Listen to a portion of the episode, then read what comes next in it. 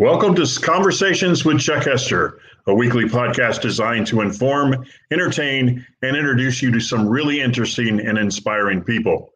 Today's episode is brought to you by MarketMuse, the content platform where you can publish fearlessly using content intelligence.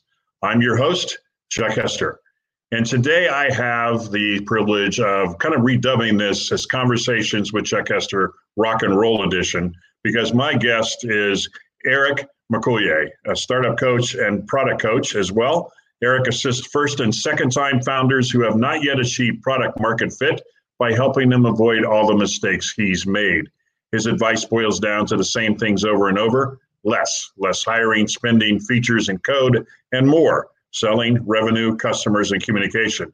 He is well qualified as a startup coach. He's exited five companies over his career, one IPO, and four acquisitions. Welcome, Eric. How's it going, man?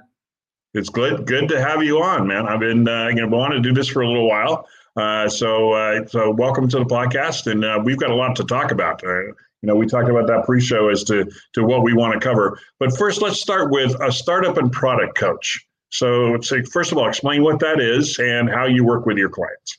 For sure, man. Um, so I uh, my business cards. Remember when we used business cards? Uh, yes. My uh, my business cards simply say landmine detector, and the idea is that early on in a uh, in a startup's career, uh, oftentimes it's just about luck. It's about getting lucky, uh, and you can't optimize for that. What you can optimize for is keeping your company around long enough for that great thing to happen.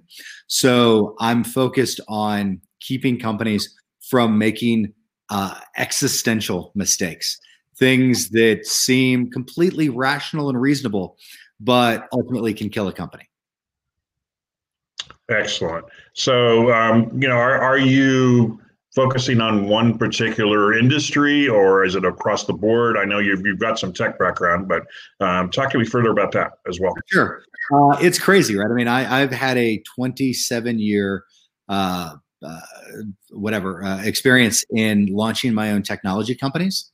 But at the same time, I uh, I have clients now who run the gamut. Obviously, lots of tech startups, but in the past, I had a uh, a, a Disney master artist uh, who was looking to build her uh, her brand and her portfolio of uh, business opportunities. Uh, I've got a company right now that works with the Boulder DVR, which is the Department of Vocational Rehabilitation, and they help uh, traditionally underemployed folks who have uh, one form or, another of uh, of uh, mental or uh, physical challenges, and help them find and find work and remain employed. And I, they're they're one of my favorite clients because so many people, so many of my of my clients and founders that I work with have you know, great uh, great missions right? They, they want to help uh, i've got one who's for instance wants to speed up uh, manufacturing. Like that's great.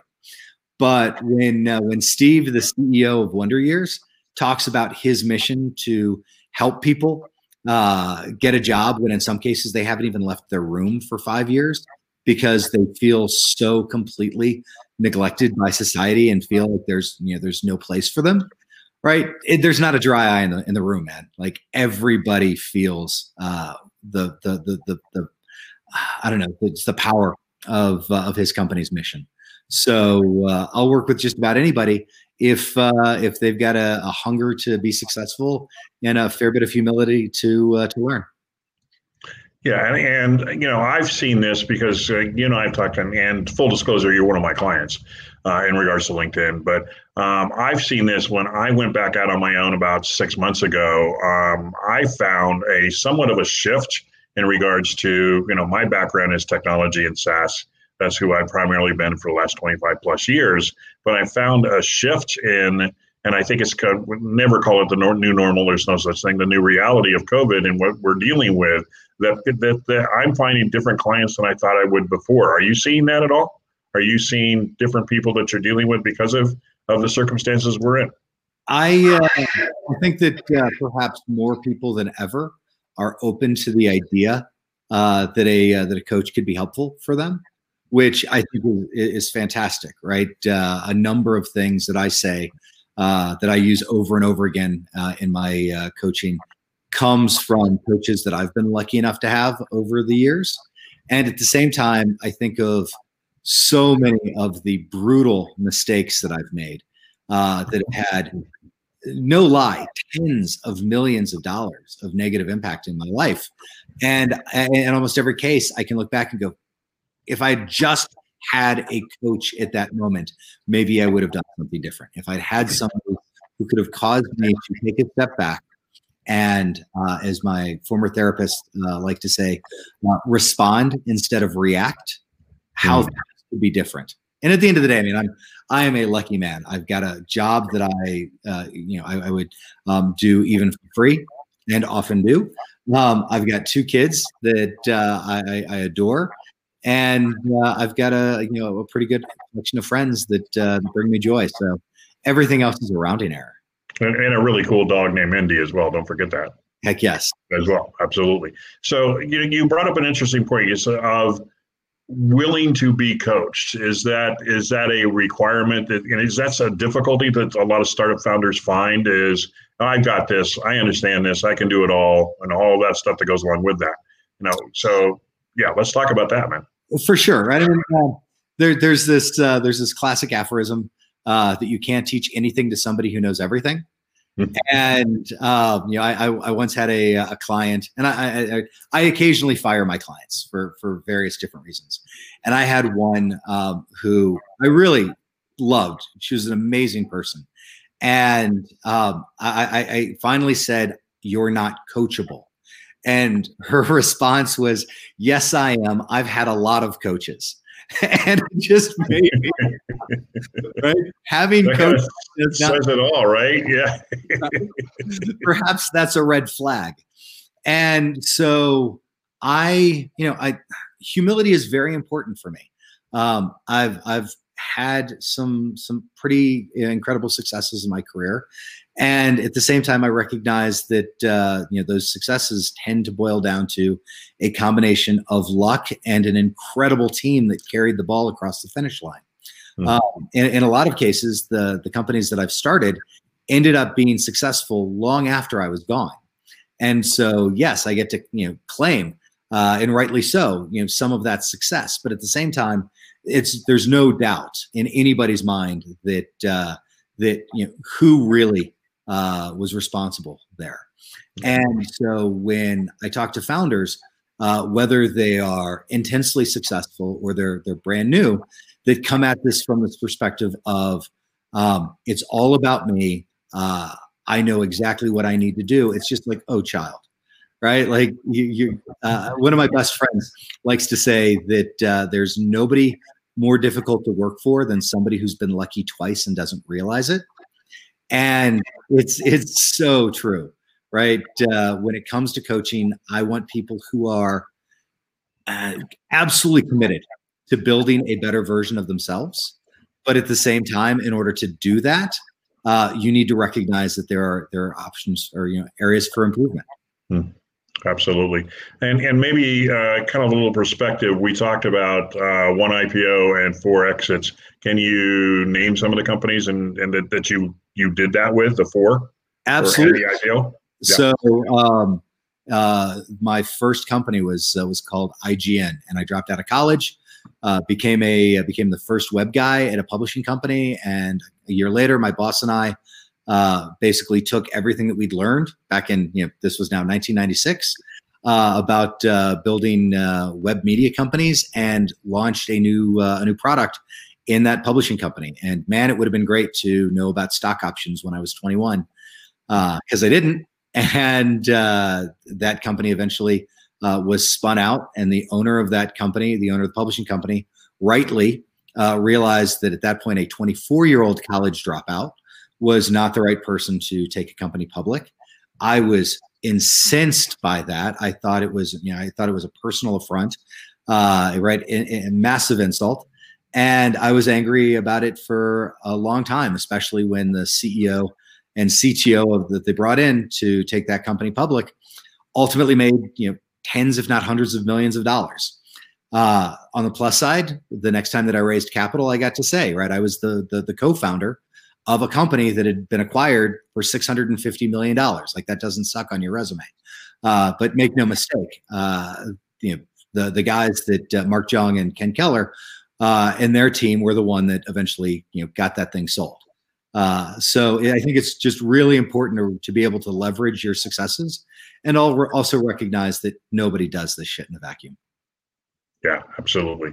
Well, and, and as I mentioned before, uh, this podcast is about three things marketing, social media, and paying it forward. And we're going to get into all of those subjects uh, based on that. So, so talk about the role of marketing in a very early stage company.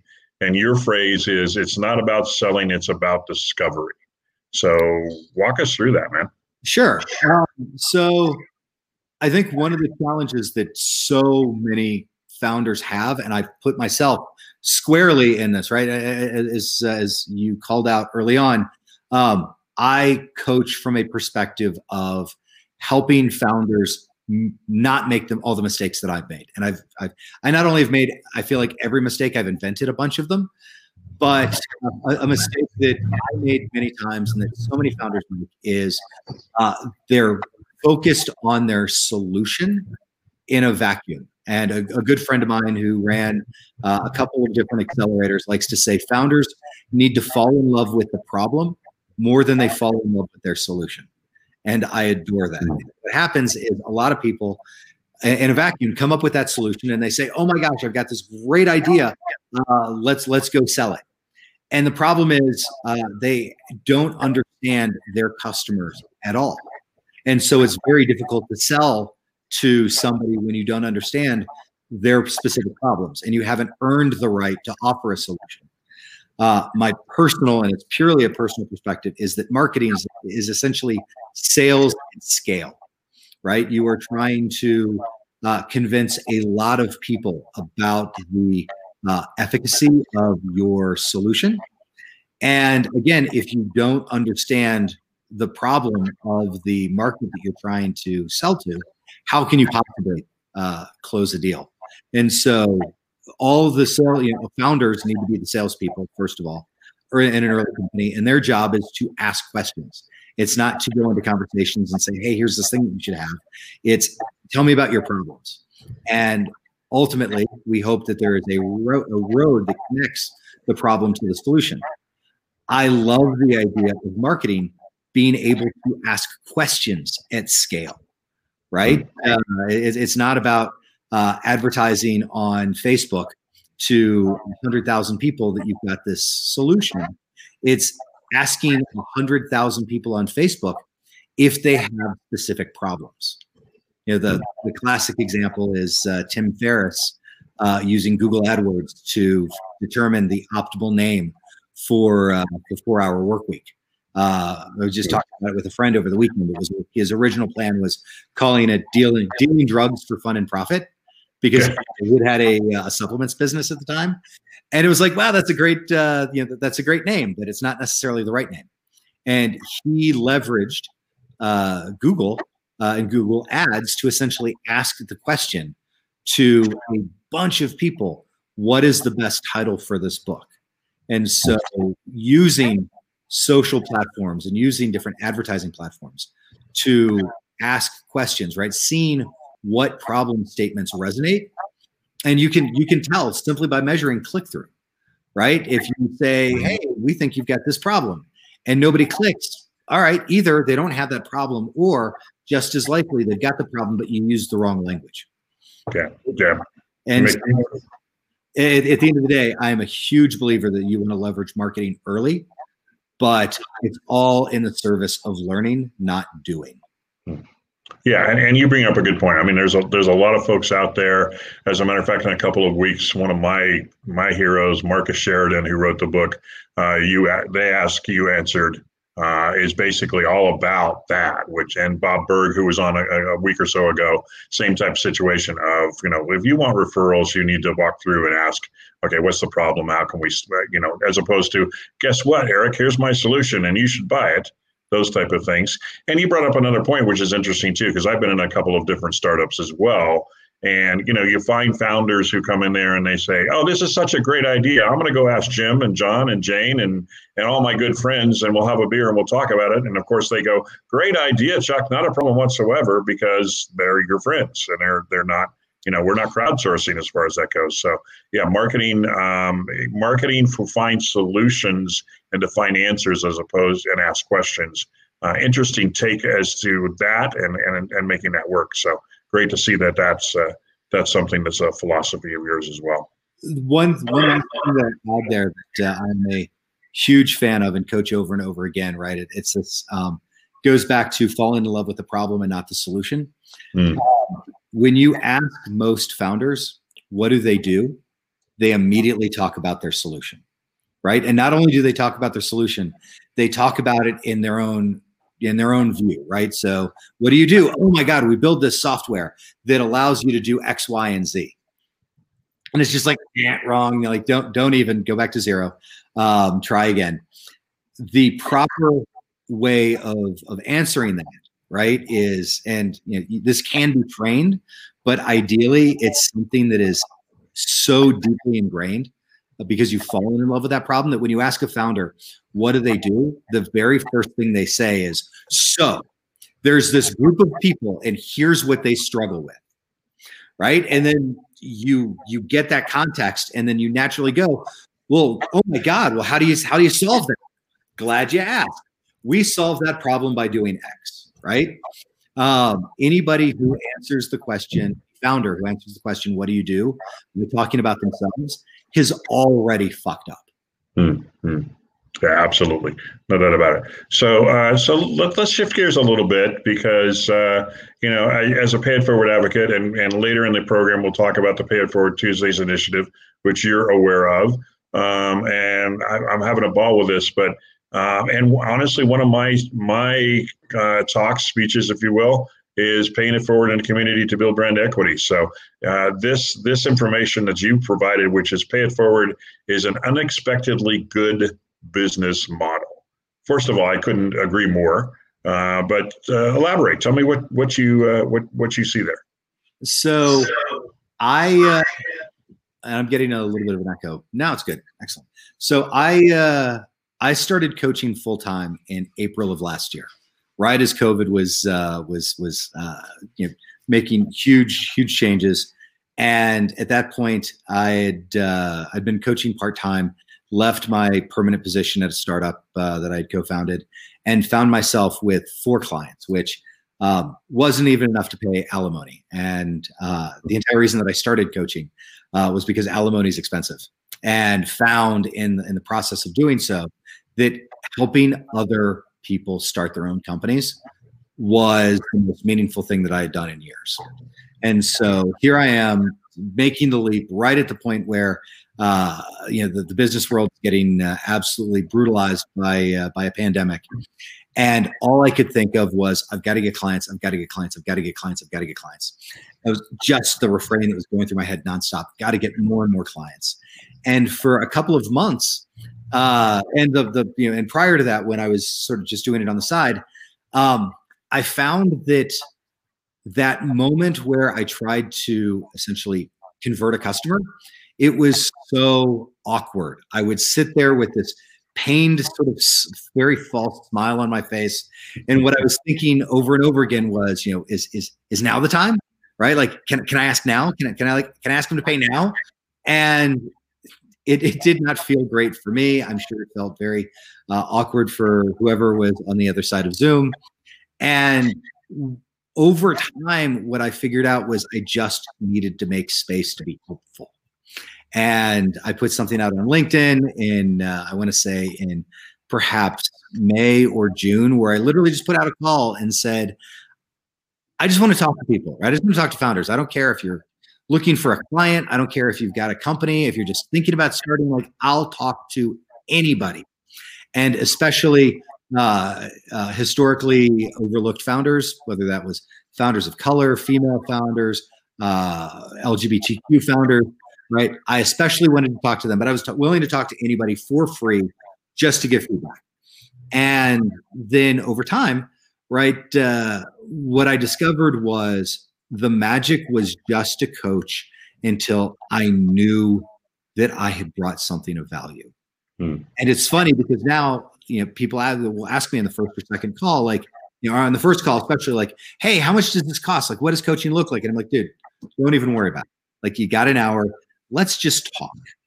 And at the end of it, if I had a good time, and I and I think that you're uh, a, a great founder, and you had a good time, then I'm going to say, let's talk next week, right? Let's just let's just talk again, and next time bring a problem.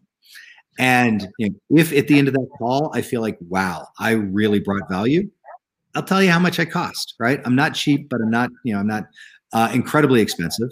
Um, I'm certainly a considered opinion, but I'm only going to tell you about that if I actually feel like I was valuable. And if I'm if I don't like if I felt like it was good but not great, if the you know the heavens didn't part and the the choir of angels didn't start singing, mm-hmm. if I still enjoyed myself, I'm just gonna say like, hey, let's talk again next week.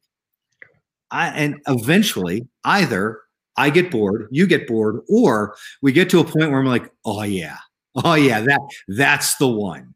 And then I'll say, hey, you know, I cost X, and uh, this is what it looks like. You know, are you in? Are you out?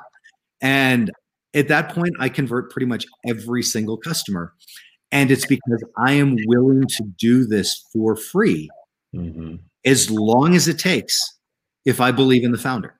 You know, I uh, I had a, a, founder finally convert after he raised capital uh, in uh, in November of last year, and when I finally said like, yeah, it's time. Let's talk about how much I how much I charge. He's like, you know, you've been coaching me for a year. Hmm. And I was like, yeah, you know, monthly basis. This was it was so worth it to uh, help you once a month and you know offer suggestions. And he's like, yeah, but who in their right mind works for a year? And it was like, yeah, you're awesome. Like I, I, I, you know, I prefer that you pay me, but I'd probably keep doing this for free. Last week, I uh, I brought on a new team. There are a couple of college, you know, two kids fresh out of college. One who's finishing at the end of this year. We've talked monthly for a couple of months now and I was so overwhelmed by how uh, how much they're crushing it, how thoughtful they are at the age of like 21 and 22, that I was like, guys, like, look, I just I'm telling you right now, I want to coach you. Like, I will coach you weekly, and here's here's how much I charge, and I'll make this deal with you. You don't have to pay me until you raise capital, which could be a couple of months, it could be the end of the year. And if at the, if at the moment that you raise capital, you ultimately think to yourself, you know what, this is great, but I don't know that we need coaching moving forward. I am overjoyed about the fact that I helped you get capital. I helped you navigate some of the stuff, and there will be no hard feelings. And the one of one of the founders was like, "Come on, dude, seriously? Like you're you're literally telling me that you will help us for perhaps six months, and finally, when we've got the ability to pay, if we don't want to pay you, you we don't have to. I was like, dude, again, like I will have gotten such joy out of being a part of your entrepreneurial journey that uh, I'm 100% on board for this. Yeah, yeah, yeah. And, and, honestly, it dovetails with the Pay It Forward Tuesdays uh, initiative that we're doing. The five consultants giving a half hour each to work with. Uh, you know, a good example is is you're talking about the youngsters. I've got a 24 year old entrepreneur who is two years out of uh, basically no a year out of MBA school, where he was an intern for three or four years he has three interns now. But getting on on the phone with Under Hoops and talking to him about you know his social media marketing uh, organization that he's got going on. Uh, my favorite phrase I've been using a lot lately is you know uh, rising tide lifts all boats. If you want to be lifted up, lift somebody else up. I mean that that's kind of the bottom line on that. I mean it's it's it's fascinating to see how many people are out there just hustling like crazy, and it comes off as just hustling uh, you know, kind of the bottom line on that, as opposed to let's build a relationship, let's make that work. You know, when I when I had to connect with folks on LinkedIn, I always ask them, "How can I be of service?" A lot of people come back and say, "So, and how much does that cost?" Said, "No, no, that's not the point. The point is, I want to deepen the connection, figure out what's going on, and see where it goes from there, man." So, uh, kudos for you on that that side of it. It's I know it's hard because it's hard for me to not uh, have that conversation. Uh, okay, well, up front, here's my sale price, and here's what I got going on, and you know all the stuff that happens. So uh, I, it does I, make a difference. At the end of the day, we earn the right, right? Yeah. I earn the right to ask somebody to pay me, and on that pay it forward thing, and, the, and specifically the um, the rising tide lifting all boats. Uh, after uh, all the, the, the stuff that happened uh, with the fallout of George Floyd this summer. Um, yeah, there was a lot of conversations within like Techstars, where I'm a mentor, and other organizations that that ask sort of you know this: what are we actually doing to uh, be allies in the the startup community? And I um, I made a commitment to taking on two full time pro bono clients that are traditionally underrepresented. Again, doesn't matter if they're a founder of color, female, uh, LGBTQ. Um, I made space to have two full clients that don't have to pay me uh, that that want to be helpful in, in building their companies. And the thing that I tell them, right, and this is the the the, the, the rising tide part. Um, I always tell them the same thing, which is I will coach you forever for free. If at some point you raise capital or you start making money, whatever it is, and you decide that you want to start paying me, my commitment is that I will immediately open up another slot for another underrepresented founder. So I'm giving that founder the opportunity at some point to essentially uh, create space for yet another uh, underrepresented founder to uh, to have access. Um, if if uh, for various reasons, right, financial or whatever else, they can't make that happen. Great, like I'm I'm, I'm doing my part, but I'm always excited about the ability to do more.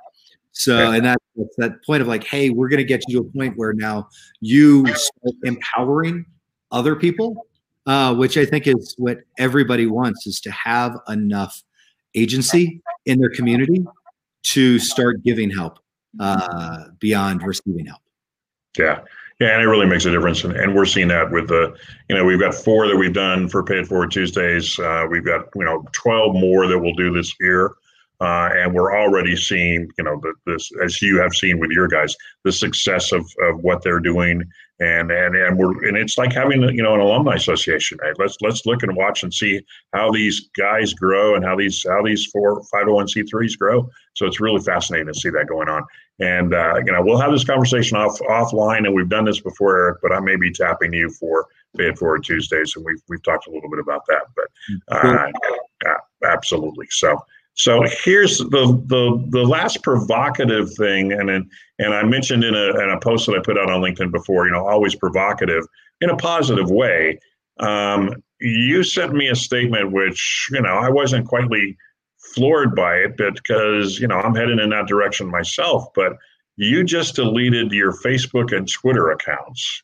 Yep. You're still on LinkedIn, but in general, you think social media is dead to you. Absolutely. All right. So uh, I'm going to ask you to elaborate. For sure. And I mean, I've been thinking about this for several years. Uh, I, I, told a friend, uh, so I did this on Monday. And it was one of those things where I finally woke up and was like, yeah, I'm going to do this today. And didn't give myself the space to question it. Immediately went to uh, went to Twitter and deleted it. I talked to one one person and sent, sent him my email before deleting it, and then on Facebook posted and said, "Hey, I'm deleting my account today," and then did it.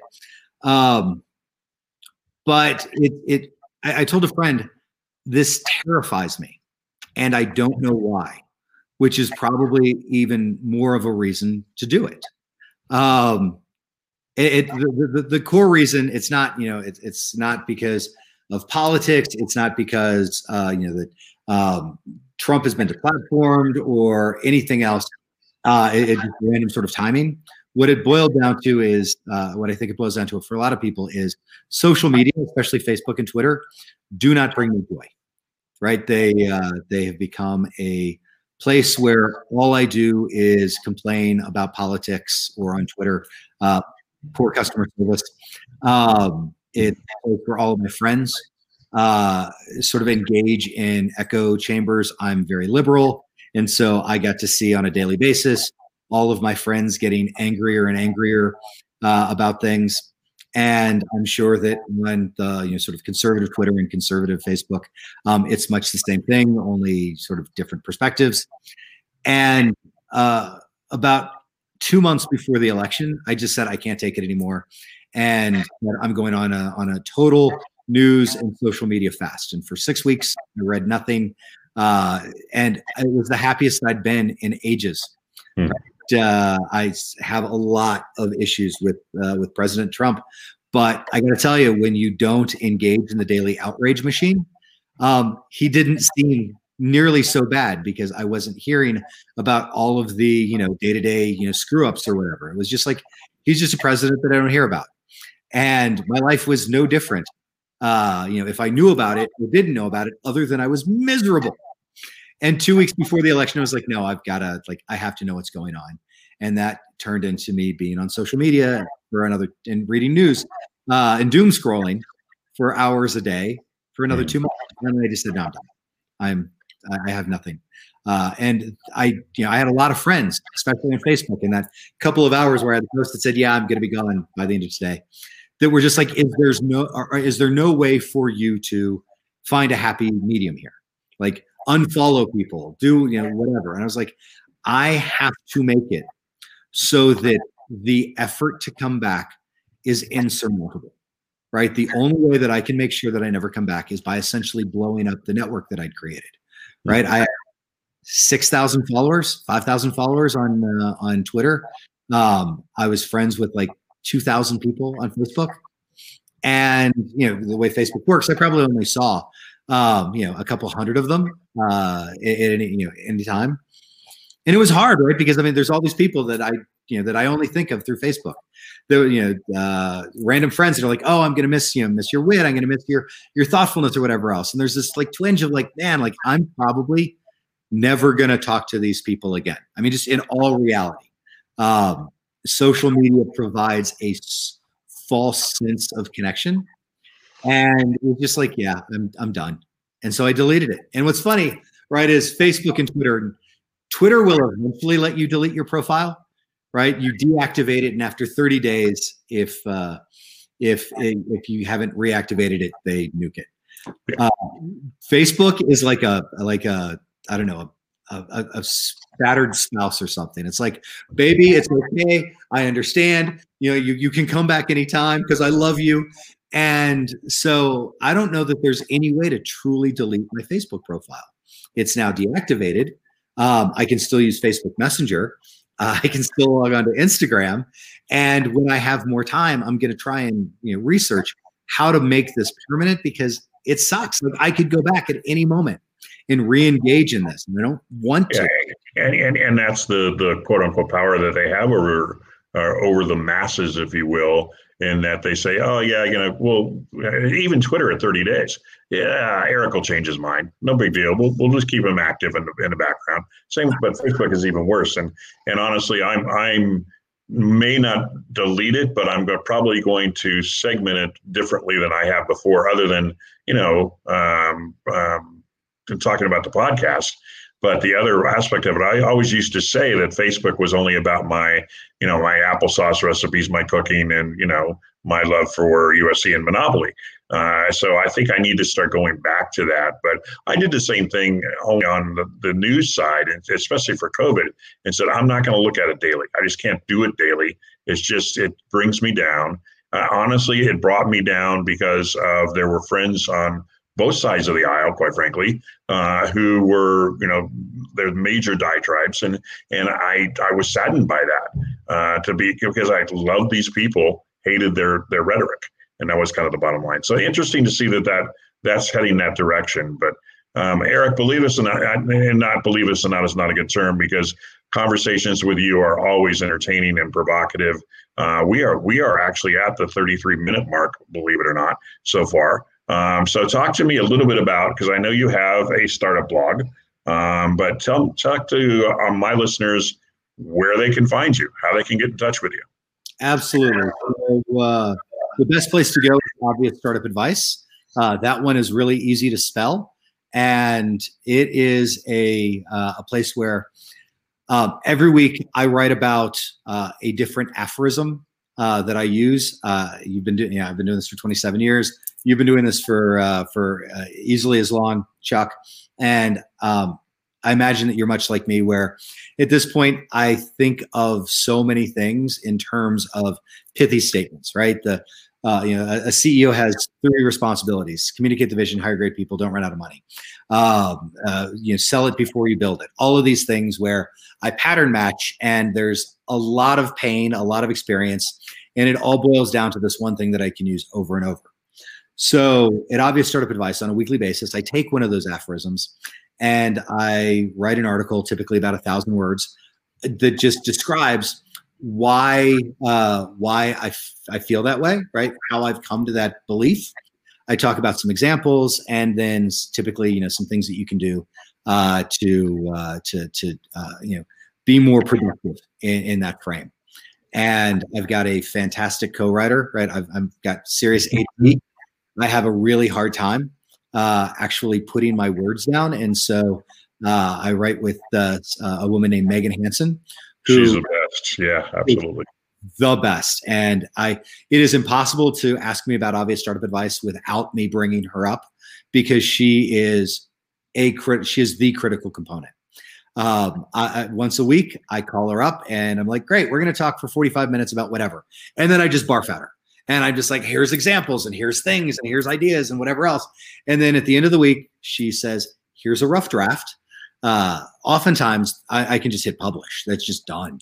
And mm-hmm. sometimes I'll go and I'll change some wording. I'll, I'll think of something else and I'll edit it a little bit. But uh, Megan and I, as a team, uh, do obviousstartupadvice.com.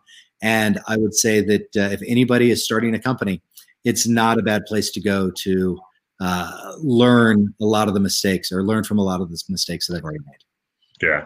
And, and you know, I, I think my audience has gotten kind of a slight flavor for it, but you're pretty darn straightforward. And there, there's information in there that people are going to really, you're going to say that. What do you mean I can't A/B split test? I mean, what, what what's going on with that kind? What you know the pivots that you talk about. So anyway, Eric, listen, as usual, it's been a pleasure to have a conversation with you. When I started this podcast, that was that was what it was all about: is conversations with interesting people and uh, exposing uh, people to folks they may not have known before uh, frankly, Megan and I uh, connected first, and she's the one that connected me with you. So it's always about that next connection and where you're going to go. Uh, and trust me, my friend, I'm serious about uh, uh, coming back on you with the uh, the Pay It Forward Tuesdays aspect of it. You're doing already a lot of that work, so greatly appreciate. But I appreciate your time, and I know I know your time is incredibly valuable. So I appreciate you taking the the, the almost full hour with the pre-show, being able to set that up, and and God bless you, brother. Chuck, I appreciate it. It's always great. It's always a pleasure to chat. Absolutely. We'll talk soon. Thanks. So that's another edition of uh, Pay It Forward. Uh, and as far as the the conversation goes, I want to do a Pay It Forward minute real quick. And that's uh, we've kind of talked a little bit about that as far as that goes. So um, let me talk uh, specifically about Paying It Forward and the Pay It Forward Tuesdays initiative. Uh, you may know that as well. A special shout out, as usual, to our Pay It Forward five. That's Adam Sinkus, Jennifer Radke, Bob Shears, and Lori Marrero. If you're not connected with them, you can't miss them on my LinkedIn stream, so find them. Uh, and we are already into 2021. So next Tuesday, January 29th, stay tuned because we'll be selecting a new recipient the third Tuesday of every month, and our first one will be next week. So if you know someone who you think would be a good nominee, get in touch with me through LinkedIn. We have a, nom- a nomination process in place as well. And as Eric had mentioned as well, uh, really nice to be able to pay it forward to community to build that brand equity. So if you're a company or organization that provides products and services to the small business entrepreneurial community or the 501c3 community, you can participate in Pay It Forward Tuesdays. We are looking for sponsors that can provide those products and services in kind to our 2021 recipients. Great way to pay it forward and also build that brand equity. So contact me for details and more information. And with this, I also want to thank my sponsor, Market Muse. Market Muse is a place where you can publish fearlessly using con, uh, content intelligence. So that wraps it up for Conversations with Chuck Hester. Uh, next week on January 13th, my guest is Tamsen Webster, keynote speaker, message strategist, and full time idea whisperer and creator of the proprietary Red Thread, Red Thread method of storytelling. Please feel free to share this podcast with your friends and connections. The replay will be uh, on very soon on Facebook and YouTube. You can subscribe to my YouTube channel. Also through Anchor FM, the audio of the podcast can be found on Google Podcasts and Spotify and several other places as well, many other channels. So if you're interested in learning how you can improve your marketing or LinkedIn presence, contact me on LinkedIn, mention this podcast. I'll give you a free 15 minute discovery call. And as uh, Eric mentioned, it could go longer and it won't cost you a thing. And if you are interested in my one on one training, I'm running a 21 for 21 special right now, 21% off through January 21st, 2021. Not a big sales guy, but I had a lot of fun with the 21s. So, anyway, long story short, that's it for this week on Conversations with Chuck Hester. Until next time, this is Chuck Hester wishing you Happy New Year, an amazing 2021. Stay well, stay connected, and always pay it forward.